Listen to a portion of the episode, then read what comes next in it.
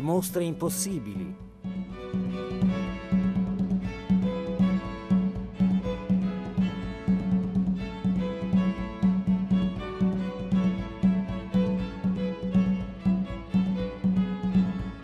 Sono Marco Riccomini, sono storico dell'arte. Un paio di anni fa ebbi l'incarico di riordinare l'accrochage dei dipinti antichi della quadreria di Palazzo Magnani a Bologna, ossia di riordinare eh, il percorso espositivo. Palazzo Magnani è un luogo noto, notissimo ai cultori d'arte per via del salone affrescato sul finire del Cinquecento dai tre Carracci. Nella raccolta c'era una tela di Ubaldo Gandolfi. Ubaldo, assieme al fratello Gaetano, è stato uno dei pittori più felici di tutto il Settecento italiano, direi anzi europeo. E la tela mi incuriosiva perché si intuiva che fosse soltanto la metà di un, di un dipinto. Così mi misi alla ricerca dell'altra metà, che trovai fortunatamente ben conservata in una collezione privata parigina. La chiesi in prestito eh, per una piccola mostra a Palazzo Magnani, le rimontai assieme, combaciavano perfettamente. Il taglio non si sa con esattezza quando sia stato inferto, si può presumere che eh, occorse con l'arrivo delle truppe francesi a Bologna sul finire del Settecento, quando le chiese vennero soppresse e quindi anche quella dove stava questa pala d'altare venne spogliata delle sue opere. E questo è stato un esempio di ricongiungimento che anche se soltanto per pochi mesi ha riparato diciamo così, a un danno inflitto nel passato. Forse non tutti sanno che la storia dell'arte è costellata di opere ferite. E non soltanto in epoche remote.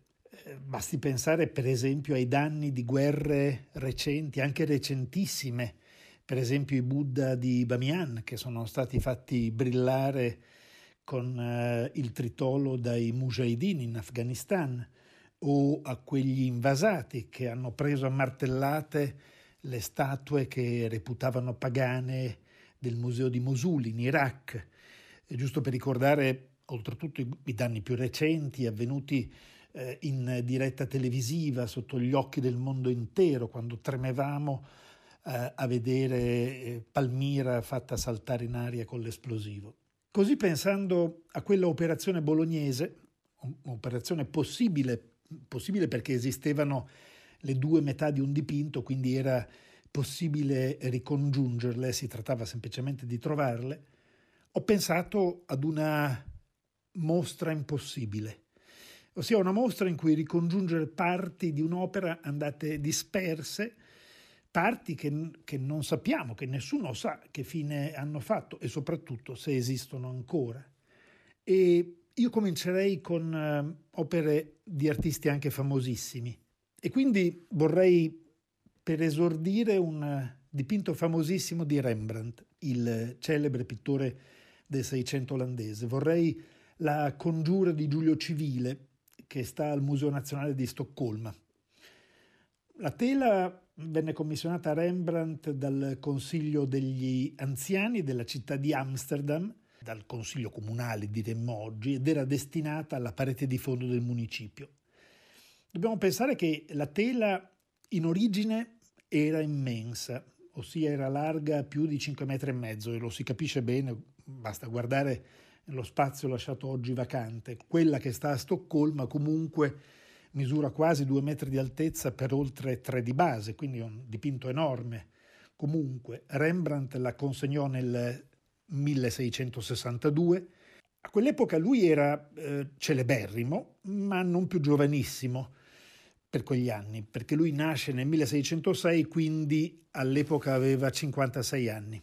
Mesi dopo, pochi mesi dopo eh, essere stata consegnata, la tela venne rimossa per ragioni che noi non conosciamo, che rimangono misteriose. Forse i tempi erano cambiati e con i tempi il gusto e il suo stile cupo eh, quasi shakespeariano, è stato definito da un celebre critico anglosassone, era passato di moda. E così piccato eh, Rembrandt portò via la sua tela, forse, noi non lo sappiamo ma possiamo immaginarlo, la tagliò egli stesso salvando la parte centrale, che è quella appunto oggi conservata a Stoccolma, forse per poterla rivendere. Conosciamo com'era la composizione originale perché c'è un disegno preparatorio a Monaco di Baviera, eh, autografo. Il resto, chissà, forse l'ha usato per dipingervi sopra altri quadri, forse ha venduto la tela. A me piace pensare che un giorno, magari nel laboratorio di un museo da qualche parte nel mondo, guardando ai raggi X un paesaggio olandese con eh, mucche al pascolo, in vista di un restauro appaia il luccichio di un metallo, ossia la lama della spada di uno dei ribelli.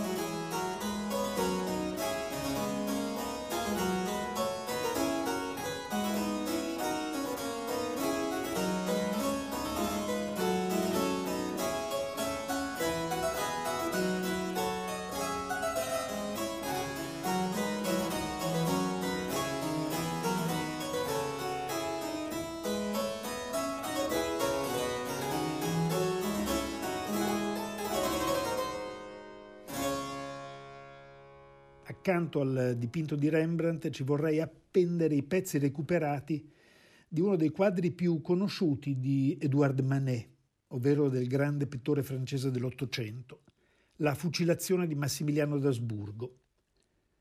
La tela frammentaria si trova oggi alla National Gallery di Londra e misura quasi 3 metri di base per circa 2 metri d'altezza, poco meno.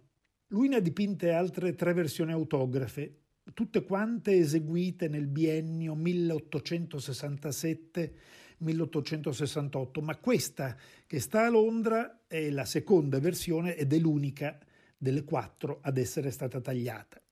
E che cosa mostra? Mostra l'epilogo della guerra combattuta in Messico tra le truppe rivoluzionarie repubblicane comandate da Benito Pablo Juárez e quelle invece fedeli a Massimiliano, che era l'arciduca d'Austria ma anche imperatore del Messico e per inciso era fratello minore dell'imperatore Francesco Giuseppe. Eh, le sue truppe perdono l'ultima battaglia, eh, la cittadina dove si era serragliato era Querétaro e al Sierro della Scampanas si arrendono nel 1867. Vengono incarcerati l'imperatore e i suoi due generali. Col dipinto Manet voleva chiaramente scoperchiare gli errori della politica internazionale di Napoleone III, ovvero sia il suo imperatore, che aveva abbandonato l'imperatore messicano a cui aveva promesso eh, protezione con le sue truppe. E ehm, Manet non solo ne fece una questione politica, ma ne fece una questione anche personale, perché il suo imperatore era quello che ai salon ovvero alle esposizioni pubbliche di pittura, non voleva che partecipassero le sue tele perché le considerava troppo moderne, dipinti come Déjeuner sur l'herbe oppure il ritratto nudo di Olimpia, per capirci, opere oggi celeberrime eh, di quel periodo eh, di transizione di fine Ottocento. Quindi il gesto di Manet aveva anche, diciamo, una connotazione personale. La notizia della fucilazione di Massimiliano suscitò una profonda indignazione in Europa, in Francia in particolar modo, e Manet, per far capire con chiarezza da che parte stesse la colpa, vestì eh, con le uniformi francesi il plotone d'esecuzione, che in realtà era composto da messicani, meticci e indios, e lo sappiamo perché c'è una foto dell'epoca. La tela venne ritrovata alla morte di Manet nel suo studio ed era già priva della parte sinistra. Si pensa che sia stato lo stesso Manet a tagliarla, così da lasciare fuori, e lo capiamo dalle altre versioni che sono integre, il generale Tomás Mejía, che era un meticcio, e l'imperatore, l'imperatore col sombrero in testa, anche se sappiamo dalle cronache che venne fucilato a capo scoperto. Non sappiamo per quale ragione lui abbia tagliato la tela. Fatto sta che il suo figlioccio, Leon Leenhoff, che alcuni peraltro sostengono fosse forse il fratellastro, ma non lo sappiamo, e che Manet ritrae in eh, una serie di dipinti molto celebri, eh, quello più famoso dei quali è eh, lui a 15 anni che fa le bolle di sapone, nell'altro per esempio pela una pera, eredita lo studio del, diciamo, del padre, del patrigno, o del fratellastro e divide la tela in quattro frammenti per ragioni misteriose. Per nostra fortuna le compra tutte quante Edgar Degas, che è il celebre pittore, scultore delle ballerine, per capirci. E quando eh, Degas muore, a sua volta, eh, nel 1917, eh, all'asta del suo studio, la National Gallery di Londra acquista tutti e quattro i pezzi che rimangono di fatto in un deposito oppure esposti singolarmente fino al 1992, quando al curatore dell'epoca viene l'idea di rimontarli su un'unica tela. Però c'è una parte mancante bella grande. Ecco, a me piace pensare che da qualche parte, forse ancora in Francia, ci siano ancora le parti tagliate di quella tela, messe da parte dal pittore. E rispetto alle altre versioni la scena è più zoomata, quindi per esempio il muro sul quale si affacciano i curiosi nelle altre tre versioni qui non c'è, non, manca il limite del muro, eh, mancano le gambe del soldato in primo piano sulla destra che carica l'arma, ma soprattutto manca l'imperatore. Eh, ed è un bel pezzo di tela quella che manca, ossia è larga più di mezzo metro e Manet avrebbe potuto riutilizzarla per dipingerci sopra almeno un altro quadro. Allora, sempre sognando, mi piace pensare che un giorno un antiquario, avendo portato a restaurare una nuova versione riscoperta del ritratto del piccolo Léon, scovato naturalmente per caso nell'attico di un'anziana signora nel centro di Parigi, sia chiamato al telefono dalla sua restauratrice. Lo chiama, gli chiede, signor X, venga, la prego, lo deve vedere lei stesso. No, no, non si allarmi, non è niente di grave, mi creda, anzi. No, no, no, preferirei non anticiparle nulla, ma passi appena riesce, così vedrà, vedrà coi suoi occhi. E come quello arriva, la restauratrice, tutta emozionata, eh, scopre il dipinto sul cavalletto, che era fino a quel momento coperto da un lenzuolo bianco. Ed ecco che appare il volto del figlioccio di Manet, che però dopo una leggera pulitura eh, appare sorprendentemente con un sombrero in testa e anche con un paio di baffetti che fino ad allora non si vedevano. Insomma, si capisce chiaramente che sotto quel ritratto ce n'era un altro e naturalmente era quello di Massimiliano, imperatore del Messico. Ecco, a me piace pensare che quel giorno quel frammento si possa unire al resto della tela a Londra per una piccola mostra.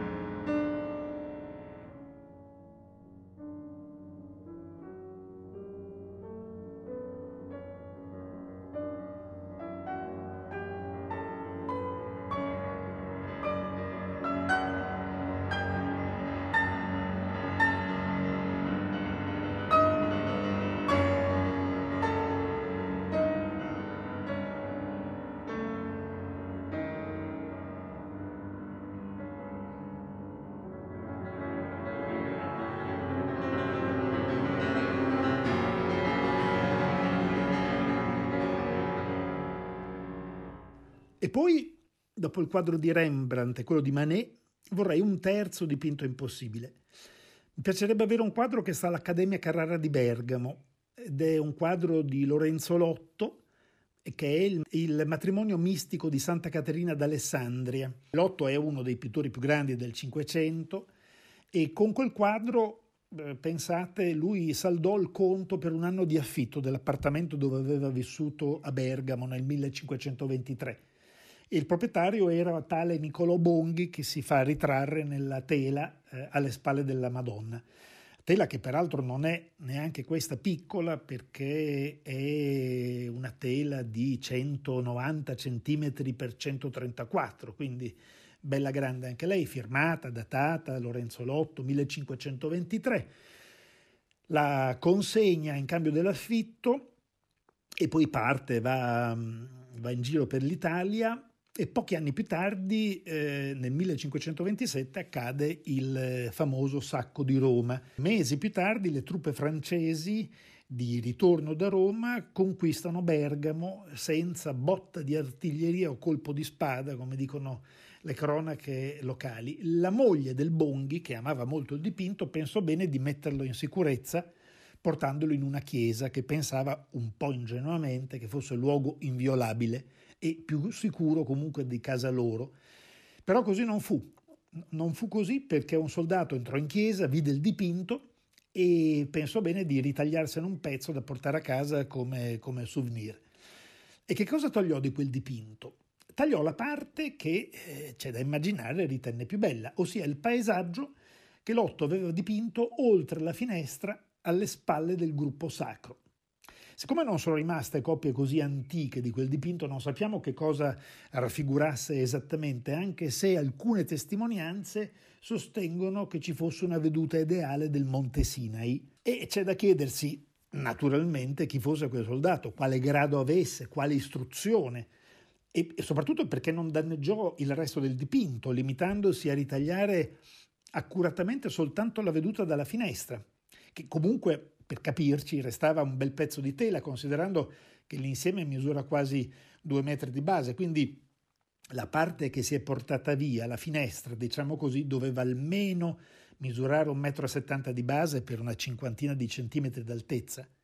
Adesso io mi chiedo, e, e, gli storici dell'arte si chiedono, ma ce lo immaginiamo un soldato di Ventura, un mercenario magari francese, magari svizzero, elmo in testa, un paio di cicatrici sul volto, la cotta di maglia, uno spadone al fianco, un pugnale alla cintola, l'ultima doccia fatta forse una settimana prima in una tinozza d'acqua sporca vicino a Forlì, salire sull'altare della chiesa, appoggiarsi in bilico con tutte le armi e l'elmetto in testa tra una selva di candelieri d'ottone, con la daga ben affilata ritagliarsi la finestra? Ma forse gli piaceva davvero, oppure agì per conto di un superiore che aveva capito l'importanza dell'opera, che era dipinta da poco, quindi era quella che oggi chiameremmo un'opera d'arte contemporanea. Ecco, a me piace sognare che un giorno, in una piccola asta di Lione, per dire, appaia un paesaggio così offuscato dallo sporco, da vecchie vernici, che sia quasi impossibile capire sia cosa raffiguri, sia quando sia stato dipinto. E lo diranno naturalmente di scuola fiamminga perché c'è un paesaggio con le montagne, come ne hanno dipinti tanti nelle Fiandre, e la stima sarà di qualche centinaio di euro. Così, con un po' di fortuna, diciamo, lo si potrà riportare a casa, ossia nella sua Bergamo, e ricucire col resto della tela, sanando una ferita lasciata aperta da esattamente 497 anni. Alla fine completerei la mostra con un quarto e ultimo dipinto impossibile e mi piacerebbe avere il ritratto di Suzanne Manet dipinto da Edgar Degas, quello che aveva preso i pezzi della tela di Manet, che si trova al Museo Municipale di Arte di Kita Kyushu in Giappone. Nome difficile da pronunciare. Nel 1868 Degas dipinse un ritratto di Manet e di sua moglie. Il primo mm, sdraiato sul divano, eh, la testa appoggiata alla mano e la moglie seduta al pianoforte. Per alcune ragioni, anche queste misteriose, il dipinto fu tagliato, ossia fu tagliata via in verticale la striscia in cui Degas aveva dipinto il volto di profilo della donna al pianoforte. Il quadro rimane intatto per tutto il resto, ma quella parte manca. Il taglio fu probabilmente inferto dallo stesso Manet, o perché non gli piaceva il modo in cui era stata ritratta Suzanne dal suo amico, oppure perché aveva litigato con la moglie. Noi questo non lo sappiamo. Quando Degas vide andando a casa dell'amico, che cosa era successo al quadro, lo rivolle indietro. E però non lo riparò mai, lo lasciò così. E poco dopo, mesi dopo, Manet, forse per riparare il danno, dipinse un ritratto della moglie al pianoforte, che oggi si trova al Musée d'Orsay di Parigi, e la posa è esattamente la stessa che aveva la moglie nella tela dipinta da Degas, come se volesse riparare, diciamo così, a quella ferita ma in realtà essendo andato perso il ritratto di Degas, la parte appunto ritagliata, non sappiamo con esattezza se Manet abbia ricalcato l'opera dell'amico oppure se abbia voluto, diciamo così, fare più bella sua moglie. E il pezzo del tela che manca è poco meno di un terzo dell'intero dipinto, non pochissimo, ma era una striscia stretta e lunga, quindi non si sarebbe potuta rivendere facilmente perché si sarebbe visto chiaramente che si trattava di un frammento, cioè la metà del volto di una, di una donna seduta al pianoforte. Quindi è lecito pensare che Manet lo abbia buttato, magari ci ha arrotolato i pennelli, i colori, magari stizzito con la moglie, l'ha bruciato nel camino, non lo sappiamo. Ma se un giorno saltasse fuori, da un rigattiere al mercato delle pulci di Parigi, per dire, si potrebbe finalmente capire che cosa abbia così tanto infastidito Manet inducendolo a tagliare la tela dell'amico. Forse questo rimarrà un mistero per sempre e forse un giorno si scoprirà. Chissà. E qui finisce la mia mostra impossibile e la speranza è naturalmente sempre l'ultima a morire.